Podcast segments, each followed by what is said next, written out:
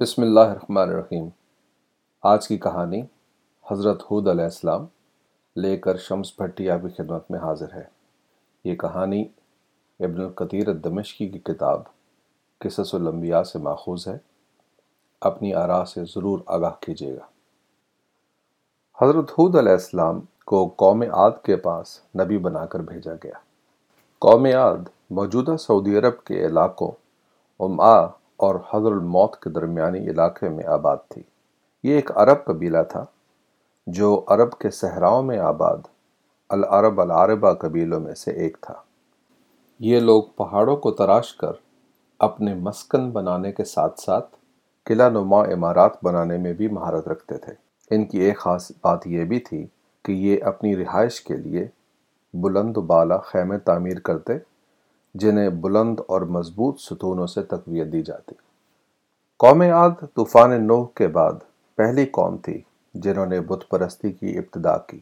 وہ تین بتوں کی پوجا کیا کرتے تھے، جن کے نام سمد، سمود اور ہور تھے۔ جب شرک اور گناہ حد سے بڑھے، تو اللہ تعالیٰ نے اپنے کرم سے اسی قبیلے سے حضرت حود علیہ السلام کو نبی بنا کر بھیجا، تاکہ آپ اللہ کے حکم سے انہیں توحید کی دعوت دیں اور سرات المستقیم پر چلنے کی ہدایت فرمائیں۔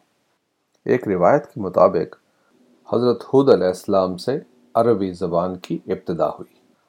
حضرت حود علیہ السلام نے اپنی قوم کو اللہ تعالیٰ کی وادانیت پر کامل ایمان کی تبلیغ کی اور انہیں اپنے مشرکانہ اعمال ترک کر کے اللہ کے بتائے ہوئے اتوار زندگی اپنانے کی ہدایت کی۔ لیکن جیسا کہ گناہ گار اقوام کا وطیرہ رہا ہے، قوم عاد کہ اکابرین نے بھی اس پیغام حق کو جھٹلایا اور حضرت حود علیہ السلام پر جھوٹ بولنے کا بہتان باندھا۔ حضرت حود علیہ السلام نے انہیں ان سے پہلے آنے والے باطل اقوام پر آئے اللہ کے عذابوں کی تفاصیل سے بھی آگاہ کیا تاکہ وہ ہدایت پا سکیں، لیکن وہ ٹس سے مس نہ ہوئے۔ حضرت حود علیہ السلام نے اپنی قوم کو ان پر اللہ کے انعامات یاد کروائے، لیکن وہ نہ بدلے۔ اس پر ہٹ دھرمی یہ کہ انہوں نے حضرت حود علیہ السلام سے کہا کہ اگر وہ سچے ہیں تو جس عذاب سے انہیں ڈرا رہے ہیں، وہ جلد لا کر دکھائیں۔ حضرت حود علیہ السلام نے وعدے کیا کہ وہ اس حق کوئی کے نتیجے میں اپنی قوم سے کسی انعامیت رتبے کے خواہش مند نہ تھے اور ان کے لیے اللہ تعالیٰ کی خوشنودی ہی سب سے بڑا انعام تھا۔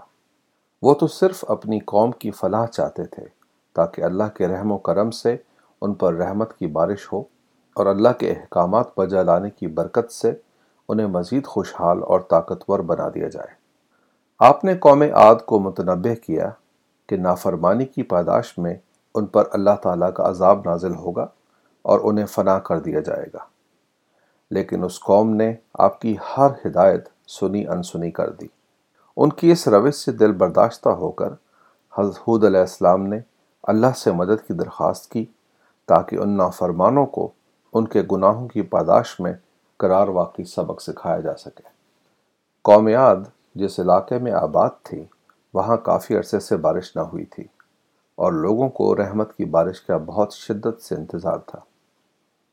ایک دن انہوں نے مغرب کی طرف سے گہری کالی گھنگھور گھٹاؤں کو امڑتے دیکھا تو ان کو بارش برسانے والے بادل سمجھ کر بہت خوش ہوئے۔ یہ طوفان جس تندی و تیزی سے ان کی جانب بڑھ رہا تھا، اسے دیکھ کر ان میں سے چند لوگوں کا ماتھا چھنکا کہ یہ بجلیاں برساتا اور راہ میں آئی ہر شے کو تہ و بالا کرتا، طوفان باعث رحمت نہیں ہو سکتا۔ لیکن حقیقت کے ادراک میں اب بہت دیر ہو چکی تھی۔ ہوا کے بے رحم ریلوں نے انہیں آنن فانن آ لیا۔ ہوا کے بگولے اس قدر طاقتور تھے کہ کیا انسان، کیا حیبان اور کیا جمادات۔ سب ہی سوکھے پتوں کی مانند بے بسی کی تصویر بنے ہوا کے بحرحم دھارے میں بہنے لگے۔ ہوا کے گرداب ان گناہ گاروں کو ان کی ہر جائے پناہ سے ایسے اچک لیتے جیسے کھجور کے درخت کو جڑ سے اکھاڑ لیا جائے۔ جب ہوا کے یہ بھنور قوم عاد کے دراز قد باشندوں کو دوبارہ زمین پر پٹکتے تو ایسا لگتا جیسے کھجور کے درختوں کے سوکھے تنے زمین پر بکھیر دیے گئے ہوں۔ یہ طوفان اس قوم پر سات راتیں اور آٹھ دن مسلط رہا اور کوئی متنفس نہ بچا۔ اس طرح اللہ کی نافرمان اور مغرور قوم عاد فنا کر دی گئی۔ اے اللہ، اے میرے پروردگار، غلطی کرنا انسان کی فطرت ہے اور رحم کرنا تیری تجلی۔ ہماری غلطیوں اور کوہتاہیوں کو معاف فرما دے۔ اے میرے پاک پروردگار، اے میرے رب، ہمیں ہدایت فرما کہ یہ غلطیاں گناہ نہ بن جائیں۔ دنیا کی ہر نعمت تیرے نافرمان کے لیے باعث زحمت بن سکتی ہے۔ ہمیں رحمت اور زحمت کا فرق سمجھنے کی توفیق عطا فرما۔ زندگی میں چھائی گھٹاؤں کو ہمارے لیے رحمت بنا دے۔ مشکلات کو آسانیوں میں بدل دے۔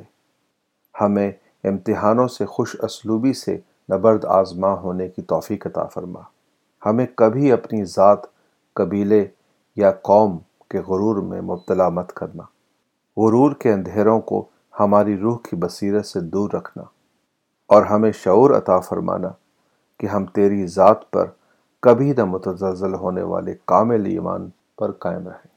آمین۔